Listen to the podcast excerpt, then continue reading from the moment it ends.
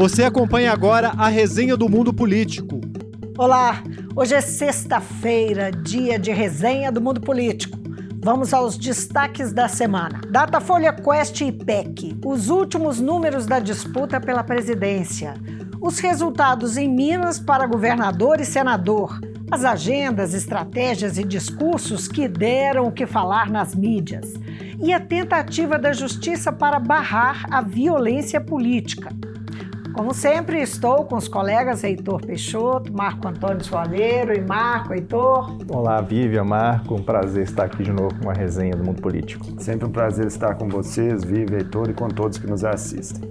Então vamos lá. Esta semana, Lula concentrou a campanha em São Paulo de segunda a quinta-feira.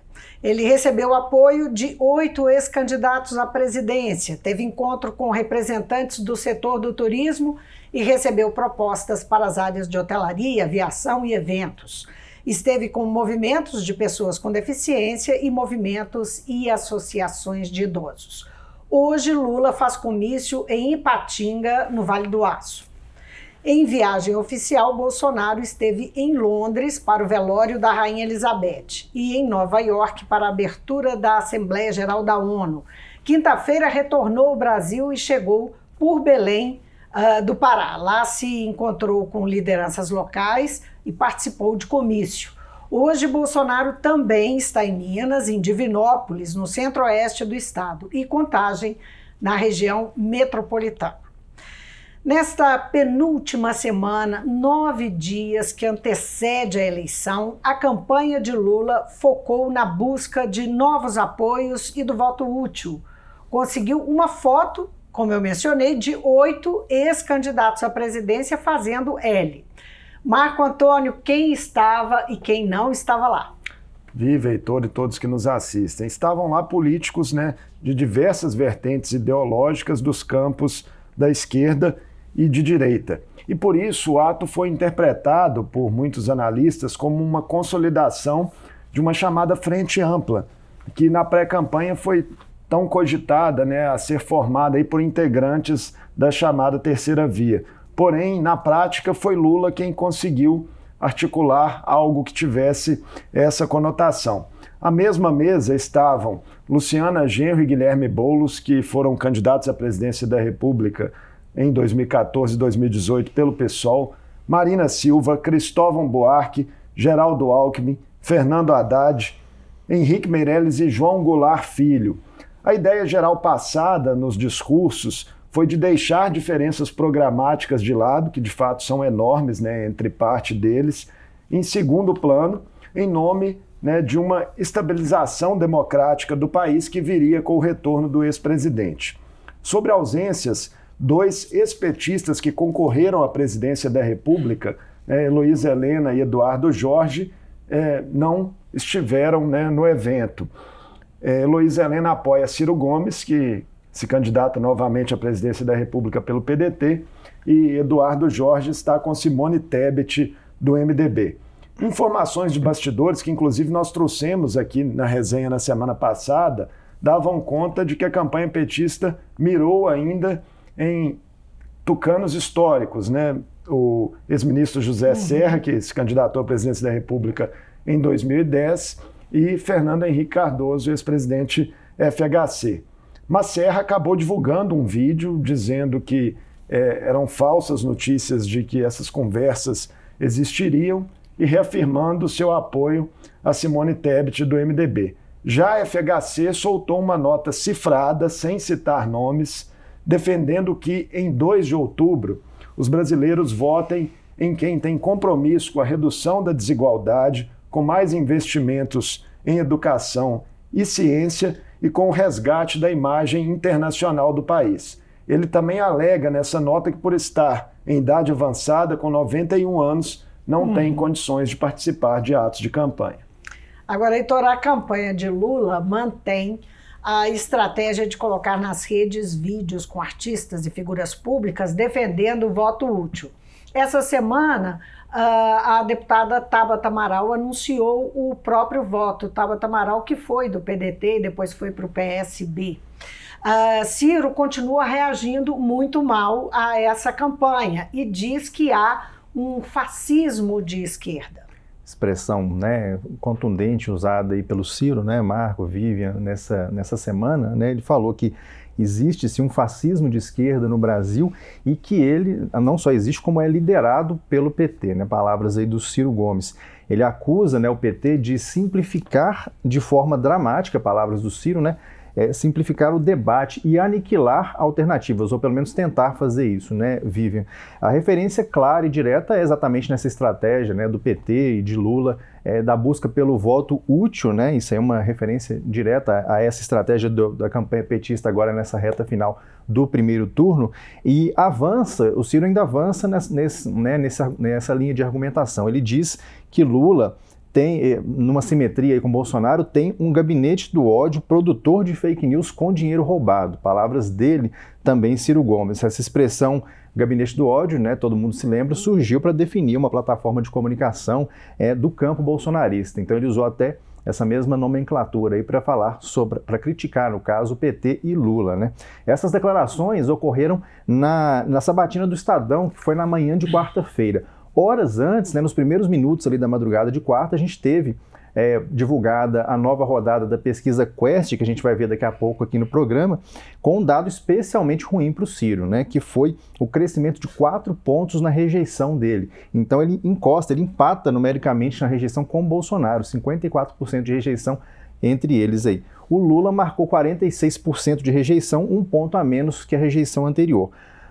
Só para terminar esse apanhado feito aí com base nessas falas do Ciro, ele tem insistido em dizer que ele é o único capaz de derrotar o Bolsonaro num eventual segundo turno, porque a tendência de polarização deve se acirrar e, segundo ele consegue então vencer o Bolsonaro, porque a direita tende a ficar mais acirrada na defesa do Bolsonaro e conquistar os votos que ele precisaria para se reeleger. Segue na tática também, né, de tentar equiparar aí os dois líderes nas pesquisas em relação à temática da corrupção, dizendo, por meio de peças publicitárias da campanha, que foram intensificadas essa semana, de que ambos têm problemas nesse campo ético.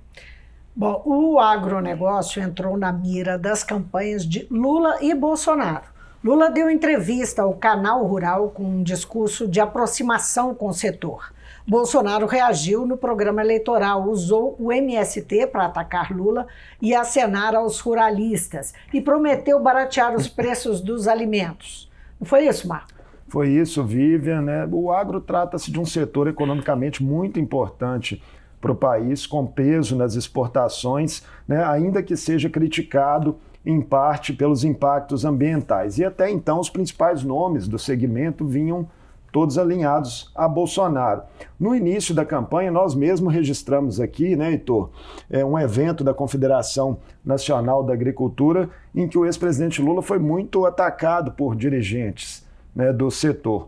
Mas Lula já vinha há algum tempo ensaiando acenos, chegou a dizer que se sentaria diretamente com qualquer ruralista para conversar sobre o país, desde que estivessem desarmados, delegou ao vice Geraldo Alckmin, né, fazer uma interlocução mais estreita com representantes do segmento e fechou alianças eleitorais também com ícones desse setor. E distinguiu, né, partes desse setor. Distinguiu, ressaltando que a maioria do agronegócio brasileiro teria compromisso com o meio ambiente, né? Não teria a lógica, né, do desmatamento, dos danos ambientais. E nessa questão das alianças eleitorais, ele fechou, por exemplo, apoio ao Senado, no Mato Grosso do Sul, a Nery Geller, que é um ex-ministro da Agricultura, né, do governo Dilma, que está filiado ao PP, um partido que nacionalmente é ligado a Jair Bolsonaro. Então, tem esses acenos. Lula também sempre faz questão de lembrar que, no seu governo anterior, teve como ministro Blairo Maggi, que era, então, o maior produtor de soja do país. Na entrevista que deu essa semana ao Canal Rural, Lula buscou passar aí um discurso de conciliação, pacificação e abertura de diálogo com o setor. Bolsonaro, por sua vez, aposta em fidelizar, né, seus apoios no agro, com discurso conservador de costumes, a defesa de armamentos e críticas duras ao MST, dizendo que seu governo conseguiu regularizar terras independente de relações com o movimento. As principais promessas para o futuro, além do que você citou, Vivian, de aí, ter políticas para baratear os alimentos, seriam, da parte de Bolsonaro, ampliar a titulação de terras e tornar o Brasil autossuficiente na produção de fertilizantes. E a semana de Jair Bolsonaro foi marcada pelos discursos em viagem oficial a Londres, quando do velório da Rainha Elizabeth, e a Nova York, na abertura da Assembleia Geral da ONU. Deram o que falar na mídia, não é isso, Heitor? Deram sim, Vivian, Marco, né? Especialmente sobre a questão do uso eleitoreiro, né, dessas agendas internacionais aí, feitos por Bolsonaro. É interessante a gente observar, além do que a mídia falou, foram as reações do próprio QG bolsonarista, né, o QG de campanha do Bolsonaro.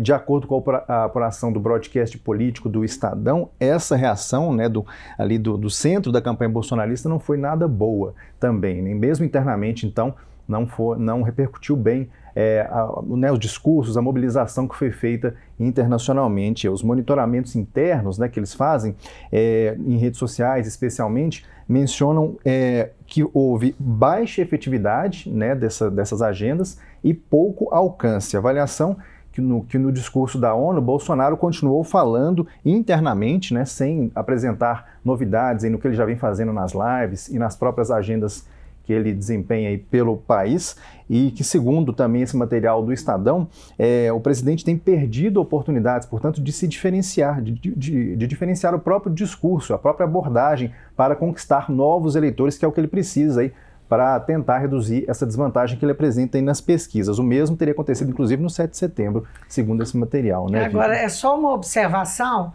Ninguém, na verdade, da campanha do Bolsonaro bota a cara, não é? É identificado nessas matérias, são umas matérias de bastidor que os jornalistas fazem um levantamento prometendo off aí, sim, não é? Exatamente. Mas as matérias trazem realmente uma tendência de críticas que partem de dentro da campanha bolsonarista. Exatamente. Então, que seria uma aposta, um erro crucial, né, estratégico, e que ele precisa, né, de ir além da bolha. A expressão que se usa é essa, que ele não consegue ir além da bolha nessas agendas que ele desempenha. E que ele perdeu, inclusive, dias de campanha que seriam cruciais no próprio país, né, mobilizando o eleitorado interno, que é o que ele precisa neste momento, né? Então vamos agora às pesquisas da semana que tiram o sono das campanhas para presidente nesta reta final. Elas reafirmam um cenário de estabilidade dos números, e a gente começa com o IPEC, que saiu na segunda-feira, dia 19. Lula está na frente com 47%. Bolsonaro vem em seguida com 31%. Os outros candidatos têm somados 13%. Branco e nulo são 5%. Não sabe ou não respondeu, 4%. No segundo turno, Lula aparece com 54% e Bolsonaro 35%. Branco e nulo são 8%. Não sabe ou não respondeu, 3%. Marco, o que vale destacar do IPEC? Como você mesmo colocou, né, Vivian, no começo, antes de chamar essa pesquisa, o indicativo geral é de estabilidade, mas permanecem aí as chances de uma definição em primeiro turno em favor do ex-presidente Lula, dentro da margem de erro ali.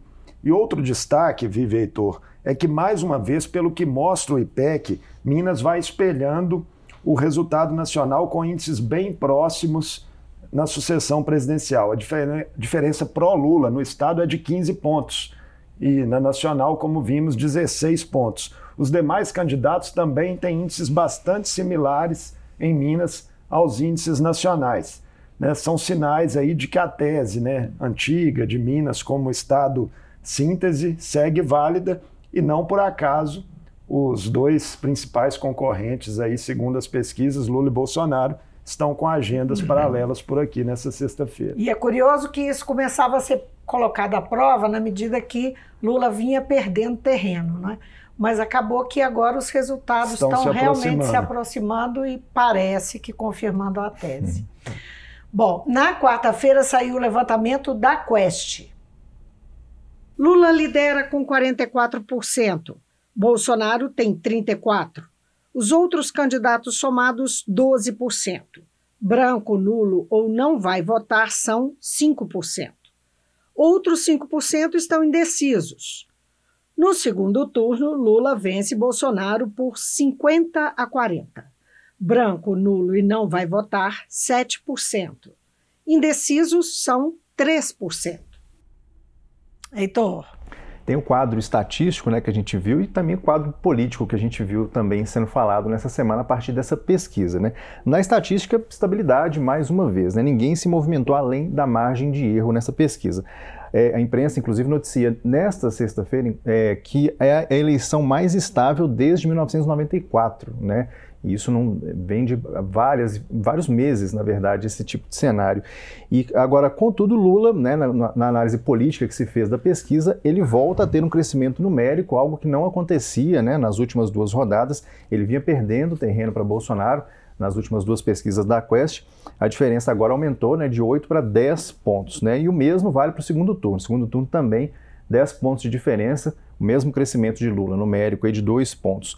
O coordenador da pesquisa, né, da Quaest, o Felipe Nunes, ele lembra que a distância já foi de 22 pontos, quer dizer, já foi uma distância bem maior do que temos hoje, mas que o cenário é preocupante para Bolsonaro porque falta muito pouco tempo para a votação, né, a última semana agora, e ele deixa claro também outros pontos que ele pensou, foi que o Auxílio Brasil, de fato, não repercute em mais apoio para o presidente. O Lula está, né, disparado na frente entre os eleitores que recebem o Auxílio Brasil, as mulheres que continuam, em sua maioria, com Lula. E são vários destaques na pesquisa apresentados aí pelo Felipe Nunes. Um deles, para a gente finalizar também essa parte, é que o Lula estaria a menos de 1,5 ponto para poder decidir até em primeiro turno, uma possibilidade que está aberta pelos números da pesquisa. Então, ontem, quinta-feira, foi publicada a pesquisa do Datafolha. Lula está à frente com 47%, Bolsonaro tem 33%. A soma dos outros candidatos dá 13%, branco, nulo e nenhum, 4%. Não sabe, 2%. No segundo turno, Lula tem 54% e Bolsonaro 38%. Branco, nulo e nenhum são 7%. Não sabe, 2%. Marco Antônio, o que é que destaca? Então, a pesquisa Datafolha, Vivi, Heitor, ela traz um traço comum aí de todos os levantamentos dessa semana, que é o viés de alta do ex-presidente Lula, ainda que dentro da margem de erro. E com o conjunto dos dados disponíveis, o agregador de pesquisas, que é organizado pelo jornal Estadão, confere a Lula 51% dos votos válidos, que seriam suficientes aí para a definição da eleição em primeiro turno. Mas a margem para que isso, de fato, se concretize ainda é apertada, o que ajuda a explicar todo esse movimento que já falamos aqui em torno do voto útil, né? E uma nota dessa sexta-feira. A Eurásia, uma das principais consultorias de risco político do mundo, elevou chance de vitória de Lula para 70% em um boletim da companhia. A consultoria acredita que a vitória em primeiro turno ainda é um cenário difícil, improvável, e coloca essa probabilidade aí em 25%. Bom, e também essa semana, antes da publicação da nova pesquisa Quaest, esteve no Mundo Político o diretor de inteligência da consultoria, o Guilherme Russo. Ele falou sobre as variáveis possíveis numa reta final de campanha, com um resultado apertado para a conclusão da disputa ainda no primeiro turno. E avaliou variáveis que podem definir o jogo eleitoral. A gente tem um perfil muito claro sobre quem que é esse grupo. Em relação às mulheres, pessoas de baixa renda, existe um fator fundamental que eu acho que vale tocar. Esse eleitorado mais indeciso se preocupa com duas coisas fundamentais: saúde e economia, né? Será que as propostas dos candidatos mostram, né, que a gente tem confiança de que a economia vai melhorar, a inflação vai abaixar e vai ter mais emprego? Essas são as preocupações, digamos, da família, até também um pouco dos homens, mas já as mulheres tem um outro problema que é fundamental, a saúde. Então, é de se esperar que os candidatos falem um pouco mais sobre saúde agora nessa reta final, justamente buscando, né, esse eleitorado, muitas das mulheres, mas pessoas de baixa renda que dependem os serviços públicos, especialmente de saúde. Então agora vamos a Minas. Os dois primeiros colocados na disputa ao governo do estado viajaram bastante essa semana. Zema esteve em Conselheiro Lafayette, na região central, e em Caratinga, Barbacena, Cataguases e Leopoldina, na Zona da Mata. Lá participou de encontro com apoiadores e lideranças na cooperativa agropecuária. Em Belo Horizonte se reuniu com comerciantes. Já Alexandre Kalil viajou a Varginha, no sul de Minas, Uberlândia e Araguari, no Triângulo, e em BH teve encontros com servidores públicos dos três poderes no estado e participou de um encontro setorial de igualdade racial e povos e comunidades tradicionais. As campanhas de Kalil e Zema rodam o estado, mas também brigam na justiça. Até o dia 21 de setembro, quarta-feira, o jornal O Tempo contabilizava 91 ações de disputas entre os dois candidatos. E essa semana, de acordo com o jornal, Kalil ganhou 2 direitos de resposta e Zema levou 1. Foram muitos rounds, hein, Heitor? Muitos rounds, a disputa está quente dentro do TRE também, né? Dentro do TSE. Os advogados trabalhando bastante aí nas campanhas. Confirma assim, né, um protagonismo que a Justiça Eleitoral, né, adquiriu nessa eleição especialmente, né, essa conflagração que existe nessas disputas, até pela polarização também das disputas locais. A gente vê isso também acontecendo. A reportagem mostrou, então, né, 91, a reportagem do jornal Tempo, 91 ações desde abril. A maioria delas, né, 2/3, 59 ações, são da campanha de Zema contra o Kalil. 54 ações foram só nos primeiros 15 dias de setembro. Eles fizeram a média, né, uma ação a cada 6 horas nesses 15 dias. A campanha de Zema tem tido mais sucesso, né, nessa estratégia, são 11 decisões favoráveis, 18% no total, 25 ainda em andamento e 23 com pedidos negados. Já o Kalil moveu, né, 32 ações, só 2 tiveram sucesso até aqui, 6% do total. 5 foram rejeitadas e 25 estão em análise ainda. E teve também essa semana um episódio do falso direito de resposta na propaganda de Zema, né? Esse chamou bastante atenção, né? Foi ali na terça-feira, salvo engano, que uma das propagandas do Zema, ela começava com aquele famoso direito de resposta, né? Um narrador falando, a tela cheia, escrito direito de resposta, inclusive com a identidade visual próxima do que a Justiça Eleitoral costuma usar, né? Um tom, a cor, né? E as letras que ela usa, ali a peça rebatia críticas do Kalil apresentadas ao regime de recuperação fiscal que é pretendido por Romeu Zema. Isso porque o Kalil disse na propaganda dele que o regime proíbe a contratação de servidores. A campanha de Zema explicou nesse direito de resposta, nesse material, que é possível sim substituir servidores, contratar para substituir aqueles que saem da administração pública. Mas esse direito de resposta não existia, ele era fictício, né? Era uma peça ali da propaganda, ele não tinha sido concedido, mas dava a impressão de que a justiça tinha considerado a argumentação do Zema válida nessa questão. Só que ela foi, inclusive, derrubada pela justiça, né, essa simulação, esse direito de resposta simulado, mas no dia seguinte o Zema conseguiu um direito de resposta similar, com a mesma argumentação, mas não na propaganda, e sim por causa de uma entrevista do Kalil numa TV de Uberlândia. Então a campanha conseguiu que a apresentadora do jornal lá de Uberlândia lesse uma errata, corrigindo ali as informações do Kalil. Então, está movimentado, está bastante interessante, coisas novas acontecendo. O problema está também na embalagem, né? Queda de braço, né? E a guerra de estratégias aí das campanhas. Bom, agora a pesquisa Datafolha para o governo de Minas, que saiu ontem. Romeu Zema lidera com 48%. Alexandre Kalil tem 28%. Os outros candidatos somados têm 7%. Branco, nulo e nenhum são 8%. Não sabe, 9%. No segundo turno, vitória de Zema sobre Kalil por 55-36. Branco, nulo e nenhum são 6%. Não sabe, 4%. Então, Marco Antônio. O levantamento, Vivi, Heitor e todos que nos assistem, confirma uma tendência de crescimento, né, do ex-prefeito Alexandre Kalil na reta final da disputa. Na série do Instituto Datafolha, a vantagem de Zema reduziu 10 pontos em relação ao levantamento anterior. A questão crucial, há pouco mais de uma semana para o primeiro turno, continua sendo o tempo, né? Zema ainda teria, pelos números, uma vantagem significativa para definir em primeiro turno. E se Kalil seguir em viés de alta, a diferença tende a se estreitar um pouco mais nessa última semana. Mas ainda assim, seria necessário que os demais postulantes ao cargo, que hoje permanecem estacionados nas pesquisas, também ganhassem alguns pontos para que o segundo turno fosse viabilizado. Fica também a dúvida, Vivi e Heitor, se Romeu Zema, diante dessa aproximação aí de Kalil, ainda que não seja tão significativa, mas se isso faria Zema mudar a estratégia que adotou até aqui de não comparecimento aos debates. O último deles está previsto para a próxima terça-feira, dia 27, às 10h30 da noite, na Rede Globo. E a equipe do governador participou dos sorteios que foram realizados, mas isso não é garantia de nada, porque já havia feito isso também em outras emissoras. A definição oficial, se ele vai ou não comparecer a esse debate, deve sair mesmo só horas antes do mesmo.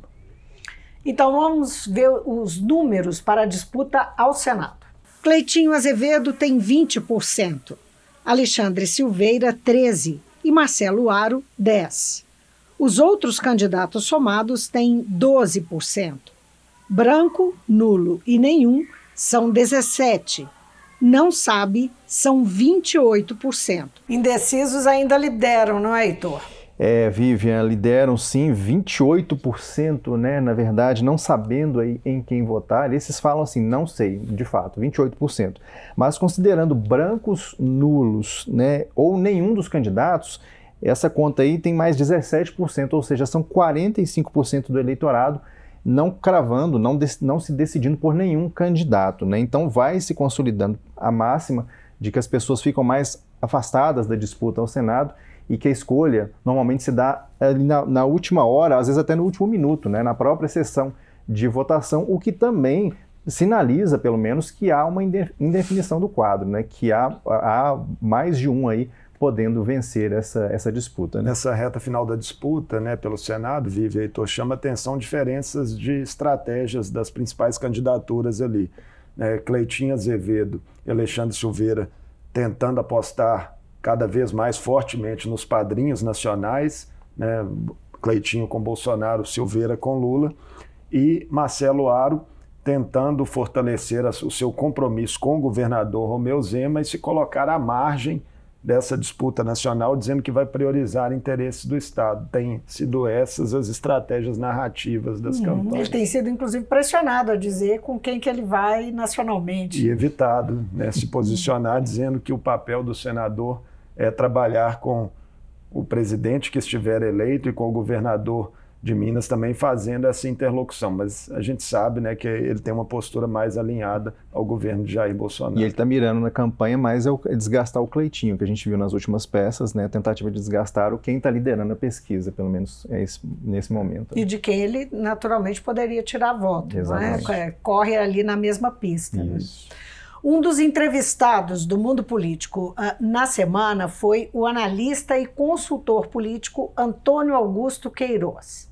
Ele é ex-diretor de documentação do DIAP, o Departamento Intersindical de Assessoria Parlamentar. Antônio Augusto fez uma projeção para nós de qual congresso que vai sair das urnas no próximo dia 2 e assumir em fevereiro de 2023. É muito interessante essa fala dele, presta atenção. Não será muito diferente da atual. O Centrão vai continuar majoritário no Congresso Nacional, o índice de renovação tende a ser menor do que na eleição passada e, portanto, de reeleição vai ser bastante significativo, e o Congresso vai continuar um Congresso liberal do ponto de vista econômico, fiscalista do ponto de vista de gestão e conservador em relação aos valores, aos costumes, e também refratário a uma postura mais favorável ao meio ambiente e aos direitos humanos. Agora, dependendo de quem venha a ser eleito presidente da República, esse Congresso se desloca mais para a direita ou para a esquerda. Além do consultor Antônio Augusto, do cientista político da Quaest, que nós mostramos há pouco, Guilherme Russo, o Mundo Político trouxe essa semana o jornalista Rodrigo Alvarez com o livro O Candidato, e os jornalistas Jamil Chade e Juliana Monteiro, que lançaram o livro ao Brasil com amor. Recomendo, são ótimas conversas. Essas e outras entrevistas estão relacionadas às eleições, estão no hot site Eleições, no portal da Assembleia. E essa semana o STF manteve a suspensão de uma série de decretos assinados pelo presidente Jair Bolsonaro, facilitando o acesso a armas de fogo e munições no país. É o temor da violência política, não é isso, Marco? É isso, Vivi, Heitor e todos que nos assistem. 9 ministros votaram a favor de suspender a eficácia da portaria e trechos de decretos do presidente Jair Bolsonaro. As exceções foram justamente os 2 indicados pelo atual governo, Nunes Marques e André Mendonça. A decisão inicial de suspender as normas foi do ministro Edson Fachin, no dia 5 de setembro, justificada naquele momento com o argumento de que o início da campanha eleitoral intensificaria o risco de violência política, até com base em episódios lamentáveis recentes, que ocorreram, sendo um dos mais emblemáticos uma troca de tiros em Foz do Iguaçu, que resultou na morte de um militante do PT após ele ter tido uma festa particular de seu aniversário invadida por um agente de segurança bolsonarista. Agora confirmadas pelo Pleno do Supremo, as decisões suspendem a eficácia da portaria que aumentou o número de munições que podem ser compradas mensalmente, do trecho de um decreto que autoriza para caçador, atirador e colecionador a compra e o porte de armas de uso restrito, e também de trecho de decreto que estabelecia ali uma declaração de efetiva necessidade para a compra de arma de uso permitido. Na prática, a aquisição de armas de fogo de uso restrito só pode ser autorizada a partir dessas decisões no interesse da própria segurança pública ou da defesa nacional, e não em razão do interesse pessoal de algum requerente. Ainda em relação às preocupações com a violência política, Vivi, Heitor, o senador Randolfo Rodrigues da Rede reforçou essa semana um pedido ao presidente do Tribunal Superior Eleitoral, Alexandre de Moraes, que já havia sido encaminhado por partidos de esquerda, de criação de um canal para que os eleitores possam denunciar atos dessa natureza na reta final do primeiro turno das eleições. O senador também contou que Moraes pretende fazer um pronunciamento à nação na véspera do primeiro turno para pedir serenidade aos eleitores e tranquilizá-los quanto a questões de segurança. E há, de fato, Vive, Heitor e todos que nos assistem, um clima geral de tensionamento da sociedade. Uma pesquisa do Datafolha, do último dia 15, revelou que 7 de cada 10 brasileiros temem sofrer agressão física por posicionamentos políticos, algo que não deveria ser aceitável numa democracia. Pois é, Heitor, entre esses brasileiros, certamente devem estar os sindicalistas que participaram de um encontro, são sindicalistas da Federação Nacional dos Trabalhadores do Judiciário, tiveram um encontro com o presidente do TSE, Alexandre de Moraes, e tem a ver justamente com o medo da violência no dia das eleições, nas zonas eleitorais. Pois é, a entidade, a federação, ela manifestou essa preocupação com a segurança dos servidores da própria Justiça Eleitoral, como você falou, Vivian, principalmente nos locais ali de votação, que a gente pode imaginar que possam haver conflitos, brigas, desentendimentos de pessoas, de eleitores na fila, ou mesmo entre eleitores e os próprios mesários, as pessoas que vão estar ali trabalhando aí na execução das eleições. Uma das representantes dessa federação, ela disse que não se percebeu até agora que vai haver reforço nessa segurança. Ela verbalizou isso para o Alexandre de Moraes. A coordenadora disse que que já foram registradas diversas ocorrências de hostilidades já nas zonas eleitorais, mesmo ainda fora da votação, mas ali onde elas funcionam já há ocorrências aí aparecendo, pichações, cartazes, invasões em cartórios também para constranger servidores, isso já estaria acontecendo segundo essa federação. Também houve um tiro na fachada do prédio de um tribunal do regional eleitoral, de uma sede do tribunal, e ela falou que tem servidor que não quer trabalhar com identificação nenhuma da Justiça Eleitoral no dia das eleições. O Alexandre de Moraes ele não detalhou, mas ele disse que há sim um plano de segurança específico para os dias de votação, o Marco falou isso aqui, e que já tratou com a Polícia Federal e com as polícias civis e militares pelos estados Então, assim, ele não, embora não tenha apresentado, né, descrito o que vai acontecer, ele diz que isso já está combinado e planejado, né, para as eleições. Marco Antônio, Heitor Peixoto, vamos lá. A resenha do Mundo Político vai se despedindo e o fim de semana chegando. Teremos uma semana de muito trabalho pela frente, reta final desse primeiro turno. Convidando desde já, né, todos que nos assistem para estarem conosco no próximo fim de semana, onde a TV Assembleia terá uma cobertura especial aí das eleições do primeiro turno. Isso aí, lembrando que a resenha, a nossa resenha aqui, ela, a semana que vem, excepcionalmente, ela será no sábado, véspera do dia 2, o dia que todos nós vamos às urnas. Então nós vamos passar em revista a semana, a última semana que antecede, então, o primeiro turno das eleições. E dia 2, a partir de 17 horas, nós três aqui. Né? Nós estamos três e nos revezando aqui com entrevistados e convidados que vão participar presencialmente e remotamente da nossa cobertura. Então, obrigada, parceiros. Obrigado. Semana aí quente pra gente, né, Heitor e Vivi? Fiquem conosco, acompanha a gente aí que vai valer a pena. E obrigado a você que nos acompanhou. Um bom fim de semana. Até segunda sem falta. A Resenha do Mundo Político é uma realização da TV Assembleia de Minas Gerais. Participam do programa os jornalistas Vivian Menezes, Marco Antônio Soalheiro e Heitor Peixoto. A edição de áudio foi de Tarcísio Duarte e a direção de Alevi Ferreira. Acompanhe a cobertura especial da TV Assembleia de Minas sobre as eleições. Para assistir a todos os conteúdos, acesse almg.gov.br/eleições2022. TV Assembleia, eleições com todas as vozes.